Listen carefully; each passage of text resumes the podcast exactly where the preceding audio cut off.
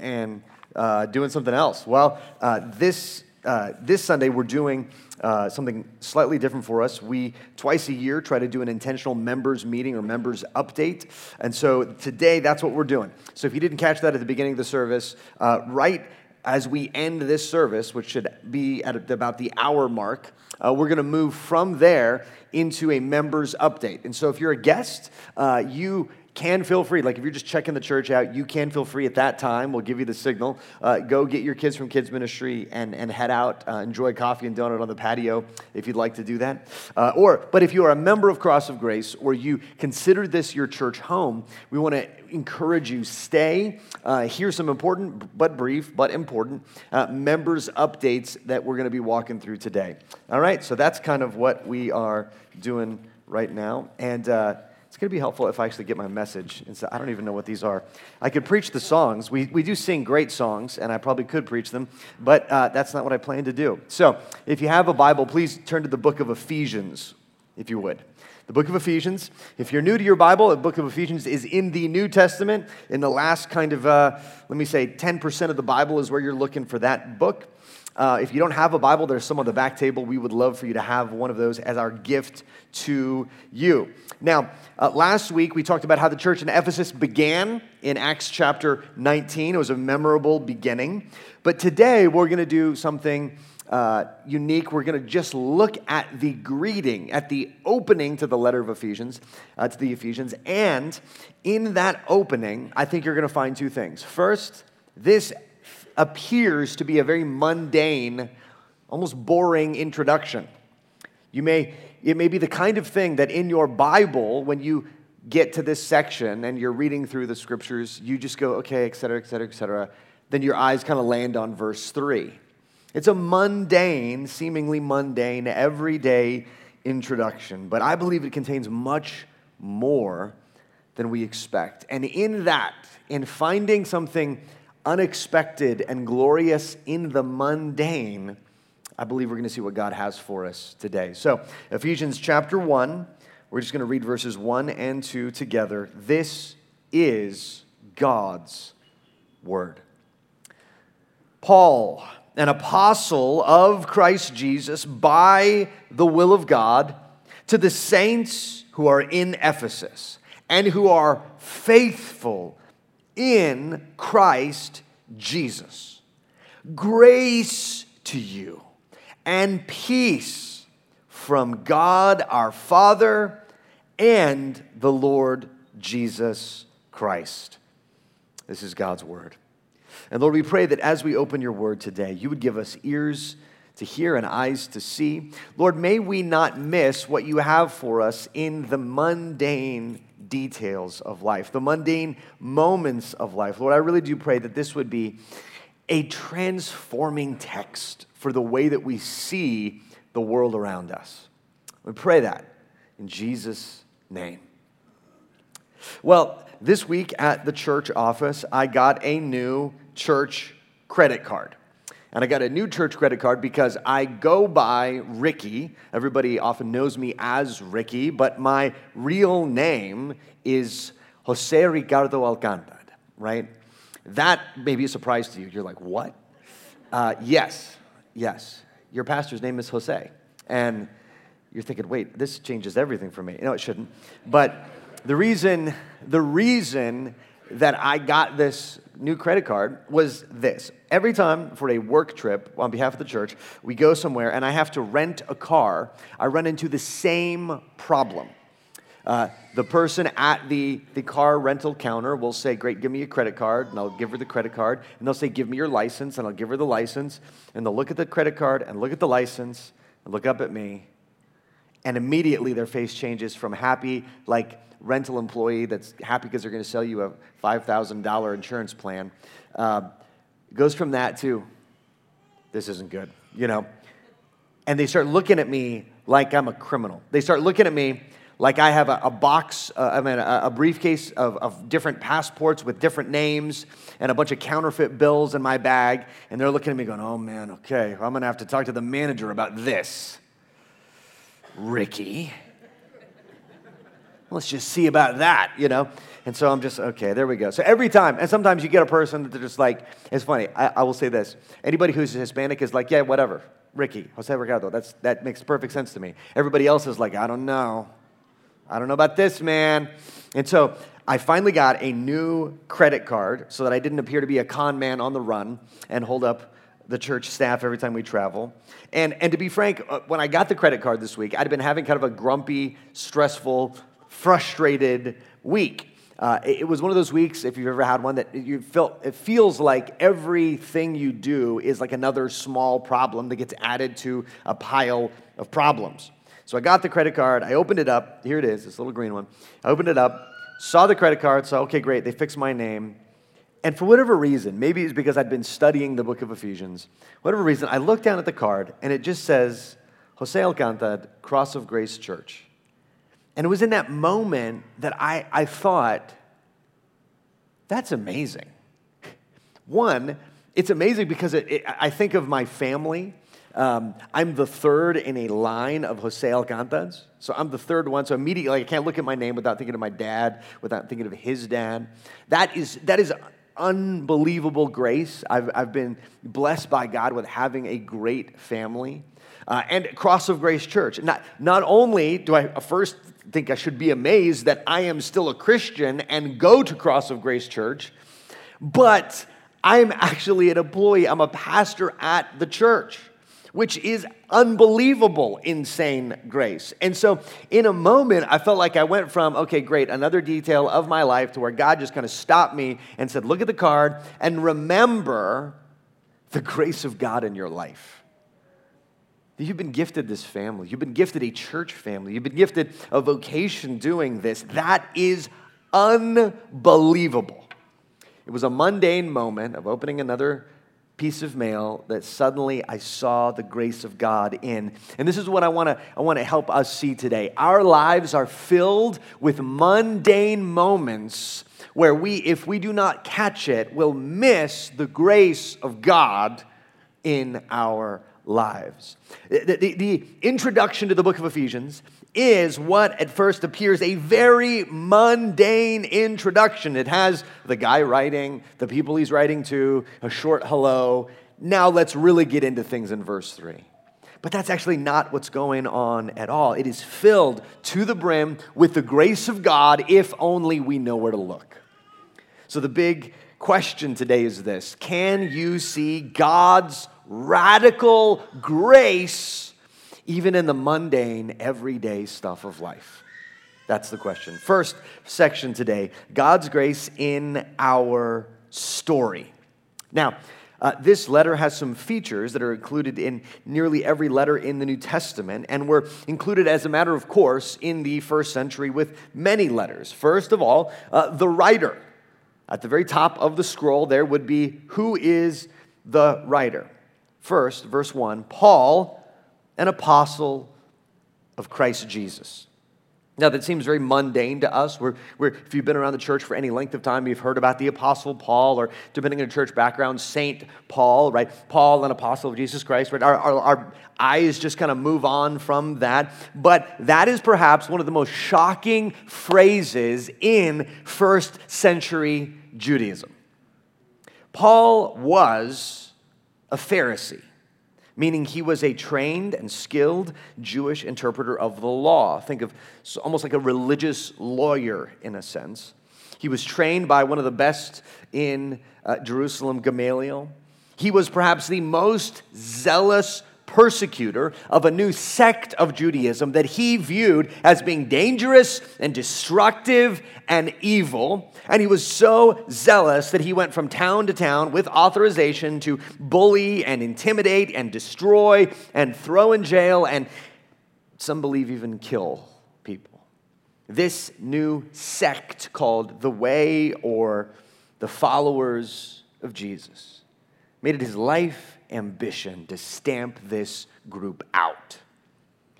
That's why it is shocking to read that he is an apostle of Christ Jesus. So, an apostle literally meant a sent one, an ambassador, someone sent with the authority of someone else. Well, who is sending Paul? He that that is Jesus Christ. Notice this Paul isn't even an acquaintance of Jesus. He is not an employee of Jesus. He is an ambassador, and in a sense, a, an emissary, somebody who comes with the authority of Jesus himself.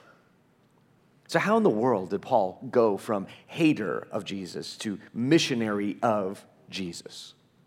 Notice the phrase Paul inserts right there. Paul, an apostle of Christ Jesus, by or because of the will of God. God willed it, and so it happened. Look, in, in the story of Acts, if you don't know it, Paul is literally on the road to Damascus to persecute more Christians, to prosecute more Christians, where when a blinding light appears to him on the road and stops him in his tracks, and he sees in the light the person of Jesus Christ, the risen, resurrected Jesus himself. Now, look, in that story, Paul's will was bent toward persecution. He was bent toward the hatred of Jesus and his people, right? And the result of Paul's actions should have been, yep, Jesus showing up to judge him. Jesus showing up to beat him down, to take him down. But Paul does not receive what he deserved. Paul's will was bent away from Christ, but God's will was that Paul become a disciple of Jesus Christ. No, not just a disciple, an apostle of Jesus Christ. God stops him. God's will outmatches Paul's in a radical act of grace. Look, this is grace. The simplest definition you can give of grace that I think is beautiful and succinct is, is simply this grace is God's unmerited favor. If you're new to your Bible, you have to get this. Grace is all over the scriptures, especially the New Testament. You need to get what this is. I want us, this is so important. I want us to say this together. Grace is God's unmerited favor. Let's say this together. Grace is God's unmerited favor. Unmerited. A.W. Tozer ex- expounds on this a bit where he says, Grace is the good pleasure of God that inclines him to bestow benefits on the undeserving. Well, why? Why would God do that? Why would He be inclined to bestow benefits on the undeserving? If you're, if you're actually keeping track of this in your mind, that doesn't make any sense. That's grace. If it makes sense, it's probably not grace. If it makes sense, oh, yeah, of course, that person merited this, so therefore they receive that, that's not grace. That's getting what they deserve. Grace is getting what you do not deserve bestowal of, of goodness on the undeserving. Now, look, this is Paul's story. But Paul's story is, in a sense, in miniature, the story of every Christian who comes to know Christ. Even though we may not all be, we're not called to be apostles in the technical sense of the New Testament. In Ephesians 2, Paul will say in this book later that we once followed the course of evil. We once essentially followed the devil, but God stopped us. But God, being rich in mercy because the great love with which He loved us, made us alive together with Christ. And again, he says resoundingly in Ephesians 2 by grace you have been saved. And this is not your own doing, it is a gift. Right? This, this story, encapsulated in the life of the Apostle Paul, is our story. And so often we miss it. So often when we think of our story, we miss the radical act of grace in our lives. Like one of the most powerful moments I think I've, I've had in ministry was when I first became lead pastor a number of years ago. I sat down with uh, some of the longtime members of the church, people, people who had been here kind of from the beginning, from the early 80s. And so I, I kind of gathered them up just to, to meet with them and pray with them. And one of the things I wanted to do was just to hear how the church began, get a sense of the story of the church. And so I started with this question I started with, How did the church start? But every single person did not answer that question by saying, well, we started meeting in this room and then and then we moved to this room and then we, you know, we set up chairs. Nobody started there. You know everybody started?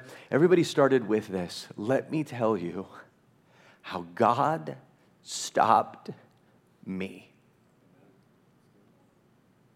I remember sitting in a living room with story after story one person shared, you know, I was living a double life and could have kept going on forever, but God stopped me. Another person said, I, I was thinking, I was so hopeless and lost. I was thinking of taking my own life, and God stopped Another person saying, I was so good at the religious game. I was so good at being self righteous, and yet God, in His mercy, stopped me. Or another person, I sat in church every week going through the motions, inwardly hating it, and one, one, one day God stopped me. Or another person, I, my marriage broke up and I had nowhere to go and I was absolutely hopeless and helpless, and God stopped me. Church, this is the beginning of every Christian's story that we have been stopped by the radical grace of God. That, that if you were to insert your name into verse 1, Ricky, comma, a servant of Jesus Christ, a disciple of Jesus Christ, if you were to put your name in that sentence, there should be something in that that, that goes in, that you, see, you think inwardly, that doesn't make any sense. Why? It should be Ricky, a self righteous jerk, Ricky, a hater of Jesus, Ricky, leader of a double life, but instead it is Ricky, a disciple of Jesus. Oh, friend, look, what, what is your story? I want to encourage you this week to think about your story and remember God's radical grace to you. Whether it seems dramatic or not dramatic, uh, I always joke with Vince, one of our former pastors who's now in Prague. I always joke with him that nobody ever wanted to follow his testimony because he had one of those testimonies of like he was literally doing drugs when God stopped him and, and brought his heart to life. And, and after that, nobody's like, well, I just, I was saved in VBS. I, you know, like that doesn't seem like dramatic. Think of it though. All of us were like Paul, going one way walking one way when God's will interrupted us and saved us. That's the only reason anybody's going this way. Anybody going in the direction of following Jesus? No, it wasn't like somebody woke up, you know what I think? I'm going to investigate the claims of Jesus. And then you investigate them and you're like, they seem pretty valid. And then you begin to follow Jesus. That, that's nobody's story. I've never heard that story. It was, I was going this way and Jesus stopped me. God's grace in our story Second, God's grace in our identity. Now we're going to get to who he is writing to. Who is Paul writing to? It says, to the saints who are in Ephesus. Now, that word saints is also a radical word. Uh, if you're from a Catholic background, you're like, that doesn't say that. Because often the uh, Catholic scripture is translated as the holy ones, and, and they're actually they're right. it, that's what it means. Saints literally means the holy ones. They mean the same thing. And in the Old Testament, in the background of the Old Testament, this, this was a rich word full of meaning. In the Old Testament, God was holy, holy, holy. He was the thing set apart. Holy literally just means set apart, right? So he was the one set apart and above creation but we quickly see when humanity falls and sin pervades the world, the other aspect of holiness that's so important is his set apartness from sin, set apartness of, from injustice or evil. God is fully, completely set apart.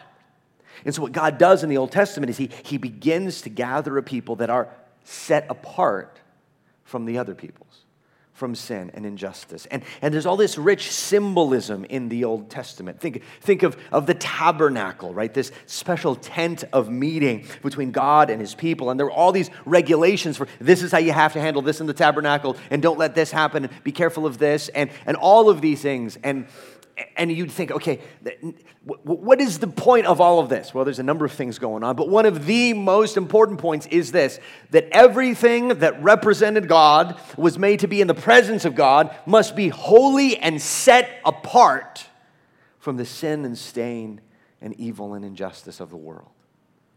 The priests would go through purification after purification after purification to symbolically enter in to the presence of God. The temple was holy. There were holy objects, right? This word, holy, set apart, was rich in meaning.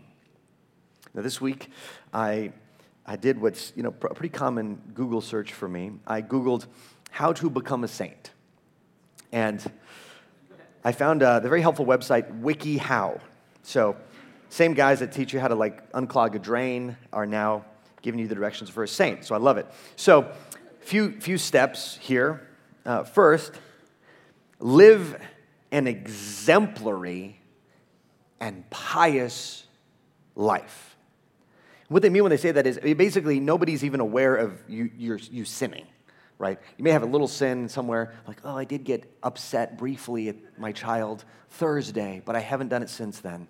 You know, you gotta, you gotta have that kind of a life exemplary, pious. Also, do good to all those around you, every single person. Usually, helpfully, if possible, on a global scale. Okay, you're like, oh, okay, well, that, sure. And you're thinking, anybody who's thinking, I can hang in there, I, I think I'm all right. I did, actually didn't sin since last Thursday, and I am a pretty good person. Okay, next up on the list, perform at least two miracles that are investigated and uh, verified. So you should be dropping out now. Uh, then, I love the, the, the, people at WikiHow helpfully point out that at the end, dying as a martyr really helps. So if you, if you get some kind of situation there, there you go. And then there is a multi step process of review, usually taking decades. All right? Now, look, I'm saying this partially for a little bit of humor here. And I'm fully aware, look, my whole extended family is Catholic. I'm fully aware that when Catholics speak of saints, they, they, they're, they're translating it and thinking of it differently than the use of Ephesians chapter 1. But I want to point out something. That, that process, those requirements of no sin, do good to everyone, walk so with the Lord that the miraculous is just a part of your everyday life at great cost, no matter what, every day of every, every moment of every day of every decade of your life. That is actually what it would take for you to be called a saint, a holy one, a set apart one in the sight of God. But as we are going to see in Ephesians, these people are not perfect. They're not living a perfectly exemplary, pious life. So, how in the world can Paul the Apostle have the audacity to take a bunch of, of people and say, Oh, you're saints? You're holy ones of God. How in the world? And, and notice this not even just saints, but saints in Ephesus. Now, Ephesus is likely the, the fifth largest city in the Roman Empire, and its, its fame was renowned in the Roman world as a religious center. As we talked about last week, one of the great wonder, wonders of the world, like the pyramids, was in Ephesus, the temple of Artemis. And so pilgrims would come from all around, and the city was saturated with pagan spirituality. It's the thing that gave lifeblood to their local economy. Like the way that in, in El Paso, the, the, the border and trade and Fort Bliss are often two of the big economic drivers. In Ephesus, it was idolatry, it was magic, it was books, it was pilgrimage. And yet, somehow, some of these Gentiles who, remember in Acts 19, they're burning their books of dark, evil magic, full of idolatry. Paul all of a sudden is like, yep, even you, Gentiles from Ephesus, whose house have little cubbies for all of your idols that you've now taken out, but they were once there and the stain of it is still in your house. You are saints, even in Ephesus. How is that possible? Look at the next phrase. And are faithful in Jesus Christ or in Christ Jesus. That, that term faithful can either mean that they are faithful or that they are full of faith. And on balance, it's actually probably more close to f- full of faith. Full of faith in what? In Christ Jesus. How can it be that, that sinners become saints, that failures are called faithful, that the set apart as being the worst of the worst pagans in the world are now set apart as being the holiest of the holy, right? Two of the most powerful words in Scripture right here make the connection in Christ. That's why. That is the only reason. Apart from that phrase, this sentence could not be written. There would be no saints in Ephesus apart from being in Christ. Look, remember that when Paul is on the road to Damascus, he, he is on the road and, and, and Jesus appears in front of him. Does anybody remember what Paul says? Paul, Paul, or Saul, Saul, why what? Why do you persecute me? Me. Jesus says, but, but, but, Paul would probably be thinking, I haven't persecuted you. I haven't even seen you before. I don't know what you're talking about. What's Jesus referring to? His people. That in faith, when people believe in Christ, they are united to Christ in such a way that to persecute one of them means to persecute Christ. What does that mean? That they are in Christ, that, they are united to Him in such a way that, that when Christ died, He died for, de- for them, or they died with them. And when He rose, they rose with him right he died when they were uh, when he was on the cross he died for their pagan sinful failure filled lives and all of it was wiped away all of it was wiped away. All the uncleanness, all the paganism, all the evil, all the injustice in the sight of God were wiped away. Why? Not because they wiped it away, but because they were in Christ. And so now their very identity is not to the people in Ephesus that we'll see how holy you are this week in the sight of God. I've got a few things to talk to you about. No. Paul just says at the beginning to the saints who are in Ephesus and are faithful in Christ Jesus. That phrase, in Christ, changes everything. This is a grace of God. This is their, their grace, their identity by grace. Now, look, I am, as I mentioned, an Alcantar. And so, one of the things that, that I've, I've benefited from in being an Alcantar is that my family, sometimes if people like my dad, all of a sudden they'll be okay with me. Um, or my grandfather. I, I remember uh, when I was in high school, uh, I think summers I would work a few summers I worked at my dad and grandfather's business. And so my grandfather would say, We're going to go to lunch. And one of his favorite things to do was to go to lunch downtown at, the, at what he called the club right? So you have to be a member of it. It's at the top of the one San Jacinto Plaza building. So you go to the club. And I remember, you know, my grandfather was, was a little bit slower because he was older than me. And so I would kind of waltz up to the, the front desk at the club, the El Paso Club, right? And waltz up to the front desk, and there would be this, these, the waiters are always very, like, very proper, you know, and very, like, courteous. And so and they're greeting all these people coming in, and everybody's coming in in a suit, and I'm coming in in like a dirty polo from the warehouse or whatever. And and the, I just remember the guy looking at me and kind of going like, who's this kid? Right? This is this, are you going to be lost, buddy? And, and I could see he's almost about to give me the, the price, the, you know, the menu prices and just go like, this isn't what you're looking for, bud. Um, and send me on my way. But if around the corner would come my grandfather, who all the waiters knew, everything would change.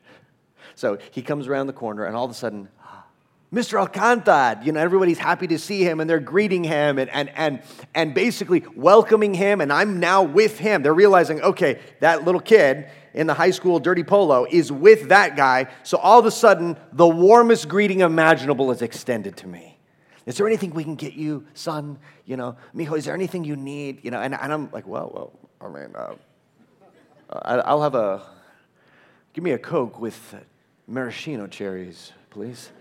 You know, like all of a sudden he says, sure, whatever. If you're with Mr. Alcantara, we, we've got it. Did I earn any of that? No.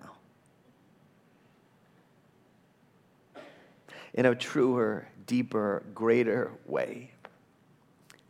In the sight of the Father, as, as the people in Ephesus, as the believers in Ephesus come in with all the idolatry of their past, all the sins of the week, all of the tension between Jews and Gentiles, as we'll see, all of the struggles in marriages, as we'll see, all, as, all the parenting struggles, as we'll see, as they come in with all of that, their status, according to themselves, would be far away from the Lord, right in the mix of the world, full of injustice and evil and sin.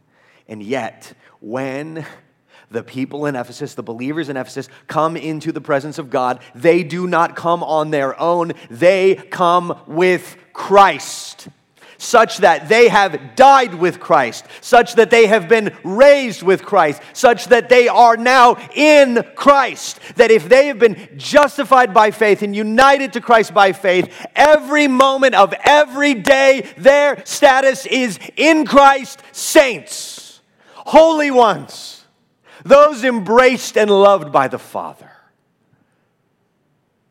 Christian, that is the way God views you if you are in Christ. It's going to be unpacked over the next number of weeks. But, Christian, just hear this today. In Christ, you are a saint. In Christ, you have been united forever to the Son of God, and you will not be pried away. That's your identity, your grace in Christ. Uh, grace in your story, grace in your identity, and now grace in your life. Now, finally, verse 2. Paul says, Grace to you and peace from God our Father and the Lord Jesus Christ. Now, Paul in a sense, is, is blessing them with this greeting. This, he's praying over them. He, he's saying, May God give you grace and peace. But here's what's puzzling. If what we've just talked about is true, hasn't God already given them grace? Hasn't He already given them saving grace and Christ uniting by faith grace? So, so why would He say grace to you? Or rather, may grace be with you. Now, when we, we speak of God's grace, we, we sometimes speak of his decisive kindness and mercy, his saving grace, as it were. But grace is not just, grace from God is not just a decisive deluge of mercy. It is, well, it is a constant reality for the Christian. Uh, Wayne Grudem says this, and I think it's so helpful. He says this In the New Testament, and especially in Paul, not only the forgiveness of sins, but also the entire living of the Christian life can be seen to result from God's continuous bestowal of grace. I'm going to read that again. Not only the forgiveness of sins, but also the entire living of the Christian life can be seen to result from God's continuous bestowal of grace. This is what Paul is asking. Paul is saying, listen, the grace of God has come to you. He's going to unpack that in Ephesians 1 through 3, but he is also asking, God, give more grace. Continually bestow your grace, your favor, your unearned, undeserved, unmerited favor on your people. Please, God. Look, the problem is often that we're so used to God's grace that we don't even see it. But God's grace is not just what saves us, God's grace transforms even the most mundane part of our lives to places where we see God's extraordinary grace. Look, the, the, Paul does something really unique here. Uh, the, the, the, Greek greeting, for, if I could talk about this just for a second, I promise I will not put you to sleep. The common Greek greeting for hello was rejoice or chairein, right? It was just, it, was, it meant basically hello. So at the beginning of a letter, you'd, you'd say, you know, Paul so and so, writing to Joe so and so, and then they would say hello or chairein. You know, hope you're having a good week, and then jump into the body of the letter. But Paul changes it. Instead of chairein or, or, or, yeah, or something similar, he says charis or charis, right? Instead of chairein, it's charis, meaning grace. So Paul changes the greeting in Greek from hello to grace. Why would Paul do that? It's a prayer greeting. He wants the first thing he speaks to the Ephesian church to be grace. The first thing he says is grace. Uh, Paul is aware that he can't even say hello without referencing God's grace and asking God to give grace on his hearers. And then how does he end the letter? He ends it in Ephesians 6:24 with grace be with all. So what do we see here with Paul? That his his salutation, his greeting is grace. The letter is full of grace and it ends with grace. Right? Do you see this? Do you see what Paul is doing? For every Christian, Every mundane moment of life is a place to both see God's grace and ask for God's grace. Grace for the Christian is not the doorway to the Christian life only, it is also the pathway of the Christian life. It's not as though here's the door called grace, we walk through it like, oh, cool, that was cool, thanks for the grace, and then we continue in our own strength. No, we open the door called grace only to find that the path is grace. Look, th- this is the whole shape of the book. Ephesians 1 through 3, as we'll see, Paul lays out the extraordinary grace of God. Then in chapters 4 to 6, he lays out how that grace changes their everyday lives.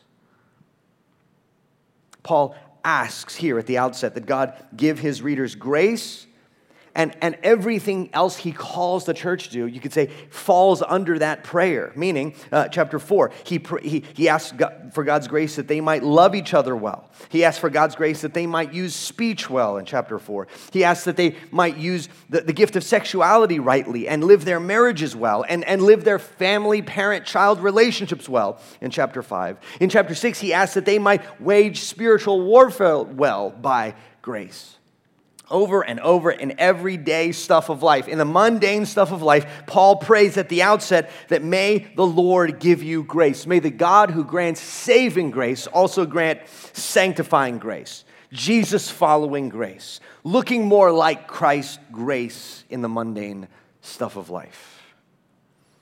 And then he adds, and peace. These two things are very much tied together. God's grace is the gift of unmerited favor. Peace closely follows it. Grace is the source in some ways, peace is the effect. And all this, Paul says, is from God the Father and the Lord Jesus Christ.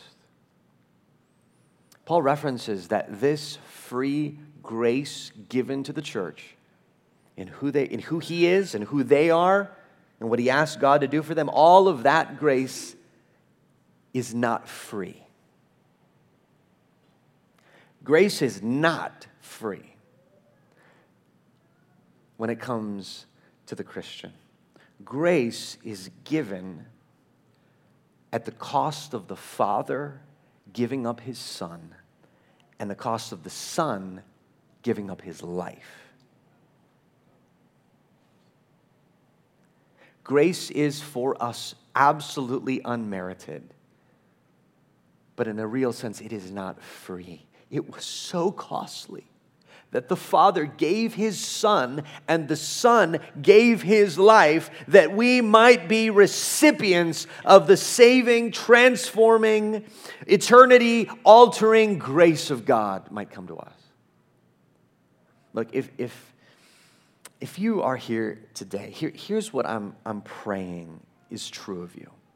as we see these things. Look, I, I pray that you would see that, that your story, if you're a Christian, is a story of God's grace. I'm praying that you would see your identity in Ephesians as we see in Christ, in Christ, in Christ over and over.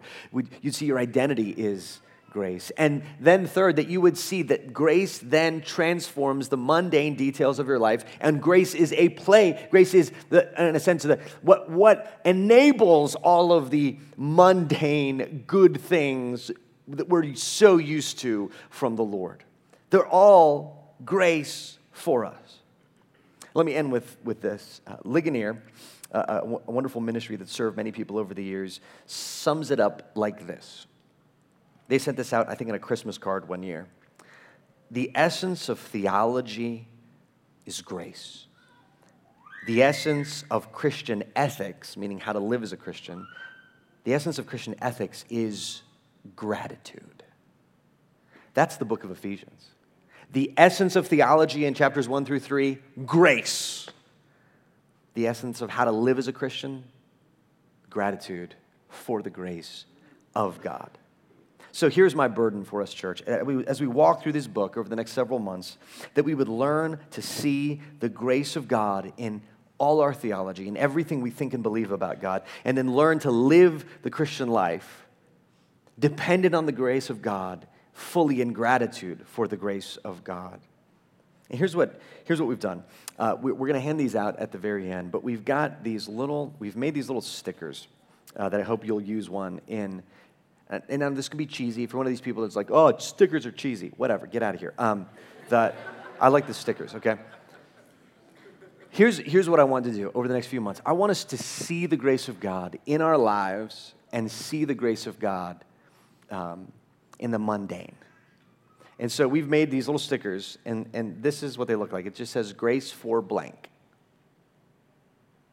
Here's what I want to encourage you to do. At the end of the service, grab one of these and write your name in it.